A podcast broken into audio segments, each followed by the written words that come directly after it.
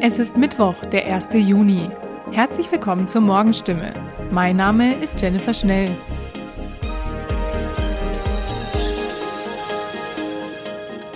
Und das sind heute unsere Themen. 9-Euro-Ticket, Anklang in der Region und Baustellen, nördlicher Landkreis, Aktionen gegen leere Fußgängerzonen und Stadtporträt Heilbronn. Hält die Stadt, was ihr Name verspricht? Ab heute ist das 9-Euro-Ticket in Bussen und Bahnen gültig.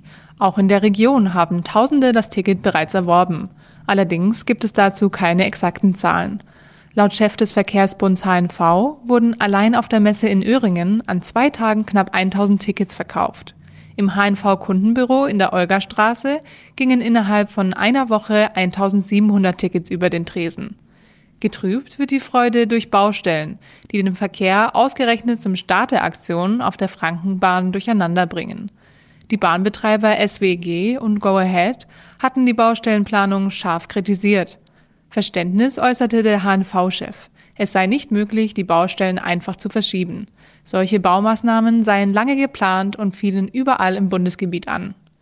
Konkret betroffen ist zum Beispiel die Strecke Heilbronn-Stuttgart. Auf einem Teil der Strecke müssen Kunden auf die S-Bahn umsteigen. Auch die Linie RE8 zwischen Stuttgart und Würzburg ist bis 10. Juni zwischen Bietigheim und Stuttgart unterbrochen. Gebaut wird auch nördlich von Heilbronn zwischen Neckarsulm und Osterburken. Hier fahren zum Teil noch bis zum 12. Juni keine Züge. Auch die Stadtbadlinien S41 und S42 sind bis Montag, dem 13. Juni, zwischen Neckarsulm und Bad Friedrichshall unterbrochen. Beide Abschnitte werden durch Busse ersetzt.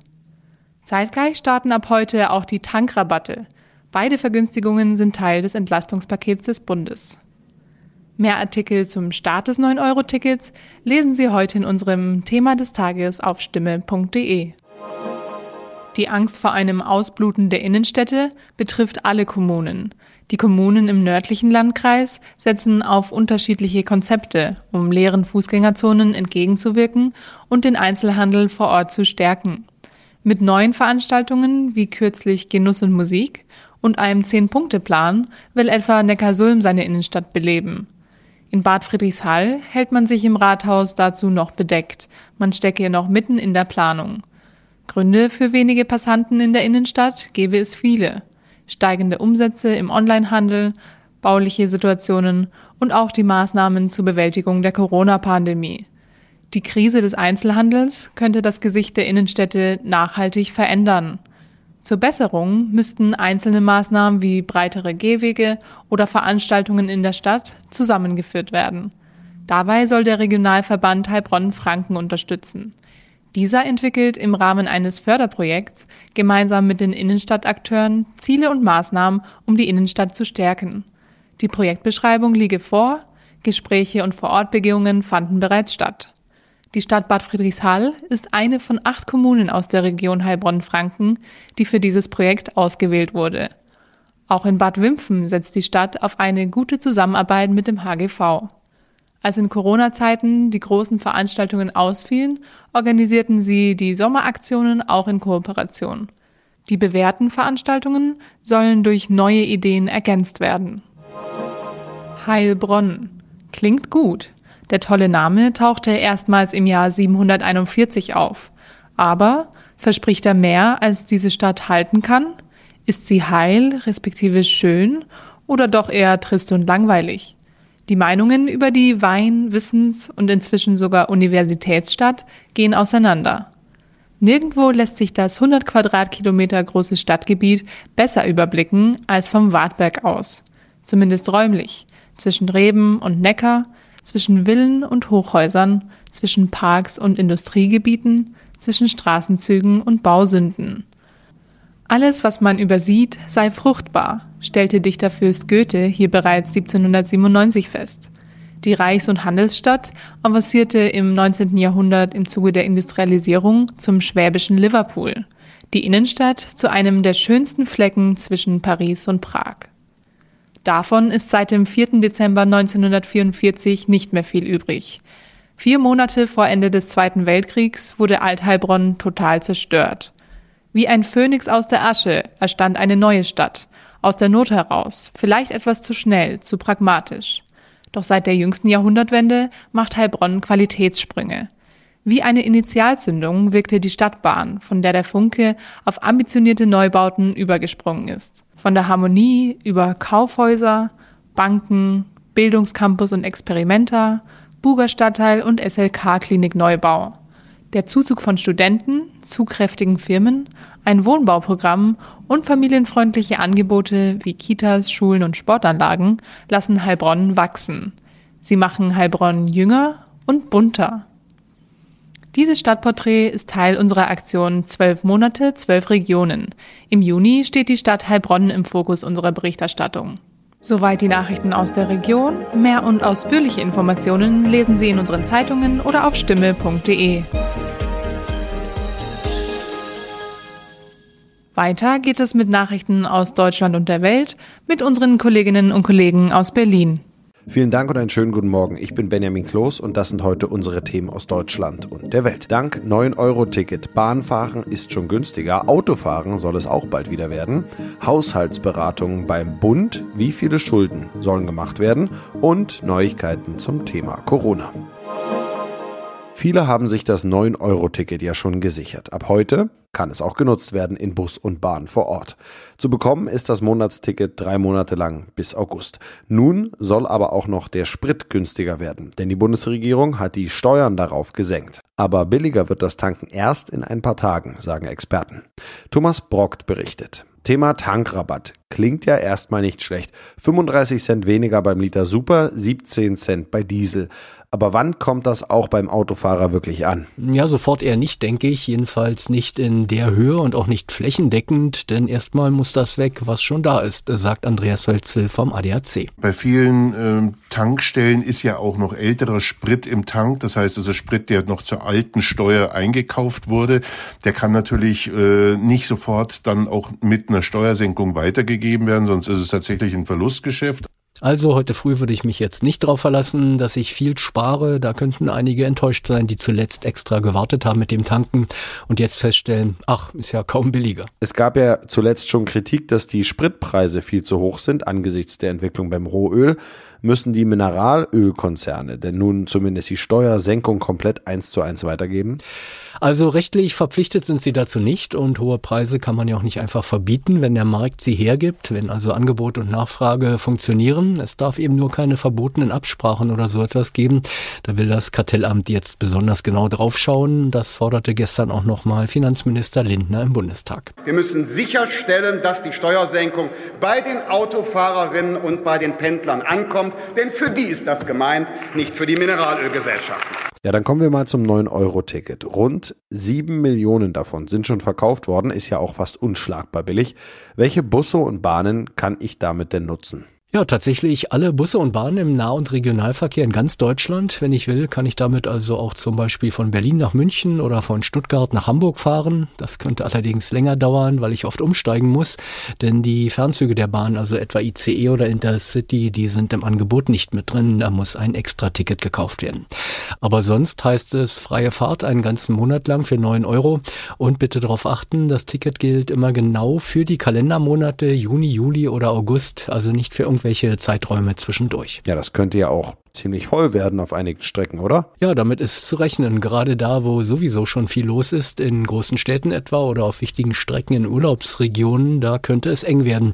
Die Bahn sieht sich aber gut vorbereitet, sagt Unternehmenssprecher Staus. Mit dem Start des 9-Euro-Tickets bieten wir jeden Tag etwa 250 zusätzliche Fahrten im Nahverkehr an und wir verstärken unser Personal einmal bei der Wartung und Reinigung der Züge, aber auch ähm, in den Servicebereichen, in den Bahnhöfen und beim Sicherheitspersonal. Ob das reicht, wird sich dann zeigen. Die erste große Bewährungsprobe steht ja auch schon an, denn vor uns liegt ja das lange Pfingstwochenende. Zweiter Tag der Haushaltsberatungen im Bundestag in Berlin. Und den nutzen Regierung und Opposition immer zur Generaldebatte. Dabei dürfte der Krieg in der Ukraine im Mittelpunkt stehen. Die Bundesregierung will im kommenden Jahr fast 140 Milliarden Euro neue Schulden machen, insgesamt rund 456 Milliarden Euro ausgeben. Thomas Thunfeld berichtet aus Berlin. Traditionell legt der Kanzler in der Generaldebatte vor. Etwa eine halbe Stunde wird Olaf Scholz heute hier in Berlin reden, seine Haltung zum Beispiel zur Lieferung schwerer Waffen an die Ukraine noch einmal erläutern, ebenso wie das Entlastungspaket für die Bürger oder auch das 100 Milliarden Sonderprogramm für die Bundeswehr.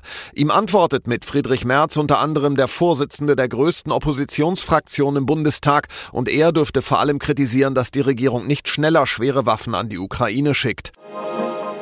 Bei der Einreise nach Deutschland wird ab heute kein 3G-Nachweis mehr verlangt.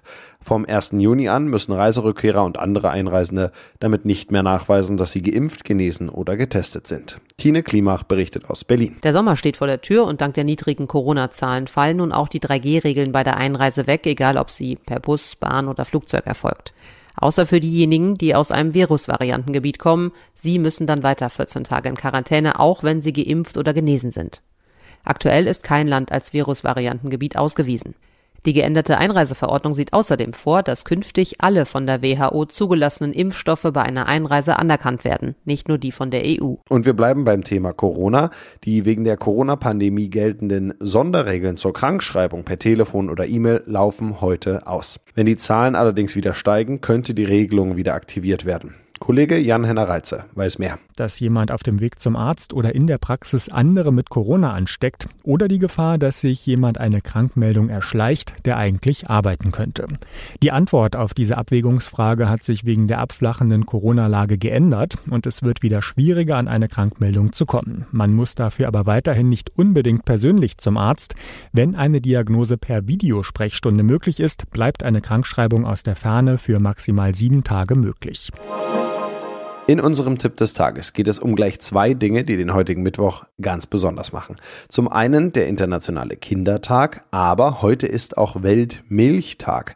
Und diese beiden Stichtage passen ja eigentlich ganz wunderbar zusammen. Denn wie gesund Milch für Kinder ist und wie viel Milch sie trinken sollten, das ist nicht ganz unumstritten. Thomas Bremser berichtet. Die Deutschen trinken so wenig Kuhmilch wie noch nie seit Statistikbeginn. Dabei wurde Milch ja jahrzehntelang angepriesen und hatte einen guten Ruf. Wie wichtig ist sie denn für Kinder? Das Deutsche Institut für Ernährungsforschung sagt klar, Kinder brauchen Milch. Gerade in Kuhmilch würden viele wichtige Nährstoffe stecken, wie Calcium, Zink, Jod, B-Vitamine und Proteine. Dieser Mix könne nicht eins zu eins ersetzt werden durch pflanzliche Alternativen wie Soja oder Mandelmilch. Und Kinder brauchen Calcium für ihr Wachstum und starke Knochen. Wer in der Kindheit zu wenig Knochenmasse bildet, hat später ein erhöhtes Risiko für Osteoporose. Milchkritiker Kritiker sagen, das Kalzium können Kinder auch von anderen Produkten bekommen, Spinat, Brokkoli und vor allem Wasser. Wie viel Milch empfehlen die Expertinnen und Experten denn? Die Deutsche Gesellschaft für Ernährung empfiehlt für Kinder ab einem Jahr 300 bis 350 Milliliter Milch täglich. Das kann Milch pur sein, aber auch Joghurt oder Käse. Die Verbraucherzentrale rät zu drei Portionen am Tag, zum Beispiel ein Glas Milch oder Buttermilch, ein kleiner Joghurt oder Quark und eine Scheibe Käse. Sie empfiehlt Milch mit einem Fettgehalt von 1,5 Prozent, aber nicht 0,3 Prozent oder weniger, denn da sind kaum noch Nährstoffe drin. Säuglinge Säuglinge sollten eher keine Kuhmilch bekommen. Es gibt ja im Supermarkt jede Menge Milchprodukte, die speziell an Kinder gerichtet sind. Ist das sinnvoll? Ja, das kommt auf die konkreten Inhaltsstoffe an. Zu empfehlen sind Produkte ohne Zusätze, also Milch, Naturjoghurt, Quark oder Dickmilch.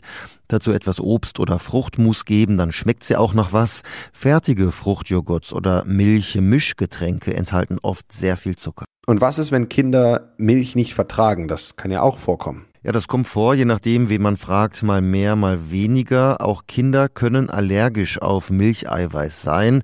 Eine Laktoseintoleranz tritt meist erst später im Leben auf. In dem Fall gibt es ja auch entsprechende Alternativen. Am besten sollten Eltern das äh, mit dem Kinderarzt besprechen. Der kann auch untersuchen, woher jetzt Blähungen oder Durchfall kommen, ob es tatsächlich an Kuhmilch liegt.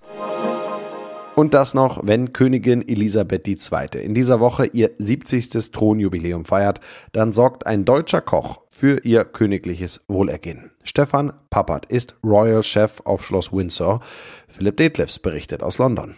Bekommt die Queen also vor allem deutsche Küche im Schloss? Ja, nicht nur, aber da ist schon sehr viel Deutsches dabei inzwischen. Stefan Pappert kocht seit fünf Jahren für die Queen und er hat der königlichen Küche in Windsor so ein bisschen eine bayerische Note verpasst.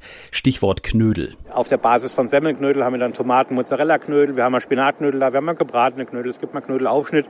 Einfach deswegen ist es einfach zu essen, ist es weich. Denn auch das ist ja zu bedenken, die Queen ist inzwischen 96 Jahre alt, da muss es nicht mehr unbedingt das saftige, dicke Steak sein. Hat Ihre Majestät denn auch ein Lieblingsessen? Ja, das wollte ich natürlich auch unbedingt wissen, aber da scheint sich die Queen so neutral zu geben wie in politischen Fragen. Der Royal Chef sagt, ein Leibgericht hat die Königin nicht. Die Queen ist ganz normal, was jeder andere auch essen würde. Immerhin konnte ich ihm aber entlocken, welche Snacks sie so über den Tag verteilt isst und trinkt, damit sie gut bei Kräften bleibt. Säfte, Cookies, Bananenbrot, Apfelzimtbrei. Damit kriegt sie zwischen den Hauptmahlzeiten ihre wichtigen Kalorien. Und im Winter mit Münchner Stollen, der soll bei den Royals auch sehr beliebt sein. Ja, nun feiert die Queen diese Woche 70. Thronjubiläum. Kommt da besonders viel Arbeit auf Steffen Pappert und seine Kolleginnen und Kollegen zu? Ja, absolut. Er hat mir gesagt, er kommt sich manchmal eher vor wie ein Logistiker und nicht nur wie ein Koch. Denn was die Queen angeht, gibt es einerseits viel Planungsunsicherheit jetzt, weil sich ja immer erst spontan entscheidet, wo sie tatsächlich auch persönlich auftaucht. Und wenn sie von Windsor nach London fährt, dann müssen Pappert und sein Team dafür sorgen, dass sie dann auch Verpflegung in der Handtasche dabei hat. Außerdem erwartet die Königin viele Besucher auf dem Schloss in dieser Woche, darunter Prinz Harry mit Meghan und den Kindern aus den USA und ganz viele viele Tagesgäste, die einfach mal gratulieren wollen und dann vielleicht auch noch zum Essen bleiben. Also das wird eine anstrengende Woche für den Royal Chef. Das war's von mir. Ich bin Benjamin Kloß und wünsche Ihnen noch einen schönen Tag.